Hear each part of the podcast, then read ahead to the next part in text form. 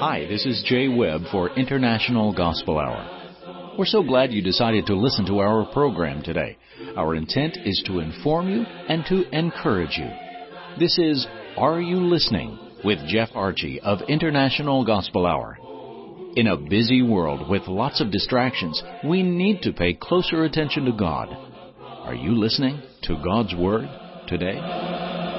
Here's Jeff. Thank you, Jay, and hello, everybody. Thank you for tuning in to the International Gospel Hour and Are You Listening? We treasure and appreciate every listener. When you choose to listen to us, hey, you made a choice, and we're glad that you chose us. And we'll do our best not to disappoint you, but we'll point the way to God as we study together. Today, will you consider a question with me, one that was asked centuries ago? Well, that question's coming up in just a moment. Hey again, we appreciate you listening today. We'd like for you to take a moment and go over to our International Gospel Hour page on Facebook and click on the like. This will allow you to keep up with the International Gospel Hour, our works and what we're doing. Also, you can follow us on Instagram at International Gospel Hour and also follow us on Twitter at hour underscore gospel. You can keep up with our latest works, where the International Gospel Hour is in your area, and we look forward to communicating with you. I want to pause at this moment as well and give an appreciation to a longtime friend and mentor, James E. Jones, for our thoughts in our study today. This is a lesson that I heard him preach many years ago that has stuck with me, and I want to take the key points and work with them. The question that was asked centuries ago well, it's from Matthew 27 verse 22. What shall I then do with Jesus? This was the question asked by Pilate while Jesus was on trial. You know, history teaches that Pilate was a very complex individual, and the beloved scriptures affirm this man as actually one who was trying to please everyone. You know, he tried to please the crowd, from Mark 15 and verse 15 when it says, And so Pilate, willing to content the people, released Barabbas unto them and delivered Jesus. Parallel with that, Luke 23 and verse 24. Matthew 27:19 says he tried to please his wife. And in John 19:12 he tried to please Caesar based on the response of the people. He sent Christ to Herod passing responsibility when he learned Christ was from Galilee in Luke 23 verses 6 and 7. Now you know one may become angered at Herod for such irresponsibility, but let us take his question and ask it this hour. What shall I do then with Jesus? Dear friends, what will you do with Jesus?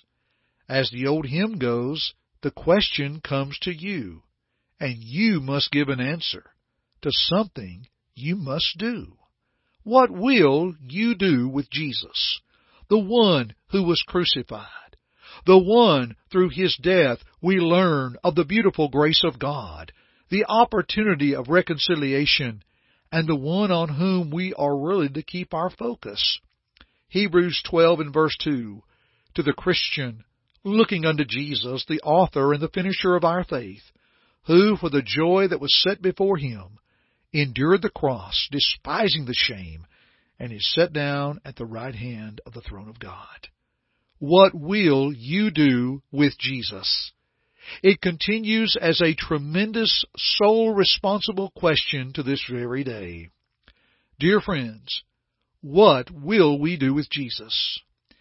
May I ask first of all, what will we do with the claims of Jesus? Have you ever paused to consider that Jesus' claims stand forth strong and true and on which we can fully trust and know He is whom He says He is? In Matthew 16:16, Peter said, Thou art the Christ, the Son of the living God. Jesus told him, Flesh and blood had not revealed that, but the Father in heaven. In John 1 and verse 1, we learn that Christ, He was God. He was the Word, and the Word was with God, and the Word was God. The centurion in Mark the 15th chapter in verse 39, when Jesus died and took his last breath, darkness upon the earth, the veil of the temple torn in two, that centurion said, truly this was the Son of God. Dear friends, for a Roman centurion to say that with the authority and the power of the word of a centurion, that spoke volumes. You see, these claims of the Christ cannot be applied to anyone else. There is nobody else who was ever or who will be the Son of the living God. There is no one else who could be God. There is no one else of whom one could say, or of anyone else, this was the Son of God. It was a declaration that was indeed strong. What will we do with the claims of Jesus? If we ignore these claims through not obeying the Christ and realizing what He will do for us, then like Pilate, we will lack commitment and we look to please others rather than God. What will we do with Jesus? His claims are powerful. They are sure. He is the Christ. He is the one. What will we do with Jesus? Now, as we've noted, what will you do with the claims of Christ? Number two, what will you do with the commands of Christ?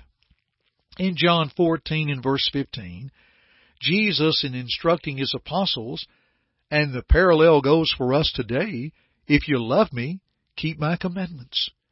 Dear friends, when we learn to believe on Christ, then that also embraces keeping the commandments of Christ.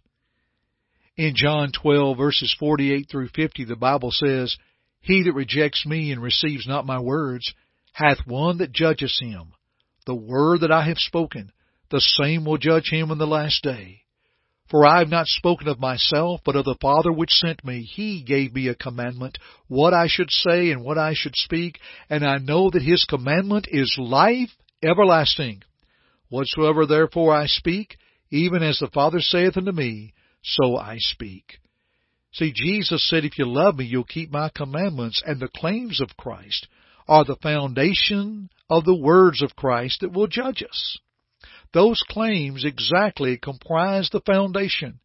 And knowing such instruction, we recall the words from 2 Corinthians 5:11, knowing the terror of the Lord, we persuade men. What will we do with Jesus?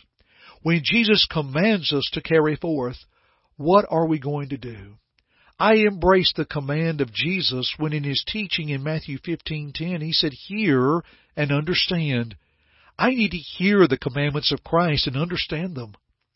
John 8:24 except you believe that I am he ye shall die in your sins. I need to grasp the command of Christ to believe. In Luke 13 verse 3, Nay I tell you, except ye repent, ye shall all likewise perish. I best grasp that command of repentance. In Matthew 10 and beginning with verse 32, Whosoever shall confess me before men, him also will I confess before my Father which is in heaven. But he that will deny me before men, I will deny before my Father which is in heaven. The command of confessing him and not denying him. And when I learned the words of Jesus in Mark 16:16, he that believeth and is baptized shall be saved. He that believeth not shall be condemned. I need to obey the commandment of Christ in baptism. To where in Matthew 28 and verse 19, Go ye therefore and teach all nations, baptizing them in the name of the Father, the Son, and the Holy Spirit. Jesus gave forth a command that I need to grasp. Dear friends, what will you do with the commands of Christ? When he told the church in Smyrna in Revelation 2 and verse 10, Be thou faithful unto death, and I will give thee a crown of life. That's a command. We need to walk faithful for our Lord. We have a different life. The old man of sin has been crucified and we walk in newness of life, Romans 6, 5 and 6. And we need to think on these things, dear friends. Let me pause here, because as we are speaking of what we shall do with Jesus, we'd like to send to you absolutely free a special study booklet titled The Lord's Church as Revealed in Acts. The International Gospel Hour offers this absolutely free to our listeners of Are You Listening? May we send it to you? Just call us toll free at 1-855-444-6988. That's 1-855-IGH-6988 and your study booklet, The Lord's Church as Revealed in Acts, will be sent to you. Now with that said, folks, let's conclude our thoughts today and may we ask, what will you do with the church of Christ? We've asked about his claims. We've asked about his commands. What will you do with his church? The promise of the Christ to build his church we learn in Matthew 16:18. Speaking to Peter, he said, Upon this rock I will build my church, and the gates of hell shall not prevail against it. Jesus said, I'm going to build my church. And he paid the price with his blood, as we learn from Acts 20 and verse 28. And it prompts us to ask the question, since the church is his body, what will we do with it? In Ephesians 1, 22 and 23, speaking of God in Christ, God put all things under the feet of Christ and gave him to be head over all things to the church, which is his body, the fullness of him that filleth all in all. In Colossians 1.18, and he is the head of the body, the church, who is the beginning, the firstborn from the dead, that in all things he might have the preeminence. And the church is comprised of the saved, which the Lord adds to the church, Acts 2.47. Those obedient to the commands of Christ, who embrace the claims of Christ, they are added to the church. And when the church is put forth, it is the church we read of in the New Testament. It's not a denominational body among many, but the church that Christ promised to build. So dear friends, what will we do with Jesus and His church? Oh, what a invigorating study today about Christ. What shall we do with Jesus? What will we do with His claims? What will we do with His commands? What will we do with His church? Dear friends, I hope we've prompted some thoughts in your mind to continue study, and we'll be glad to address that with you here on the International Gospel Hour. Every time we come together, it's like I'm welcoming friends that we can continue to study together the Word of God, and that in between our broadcast you can study the Word of God on your own. Let us hear from you at internationalgospelhour.com and my dear friends, I really appreciate you joining me today on Are You Listening? Brought to you by the International Gospel Hour. And until next time, I'm Jeff Archie, and keep listening. Thank you for listening to our broadcast today. We hope first that it glorified God, but second, we hope that it edified you. Listen to it again if you need to, or to other lessons in this series by going to the Media tab at our site internationalgospelhour.com.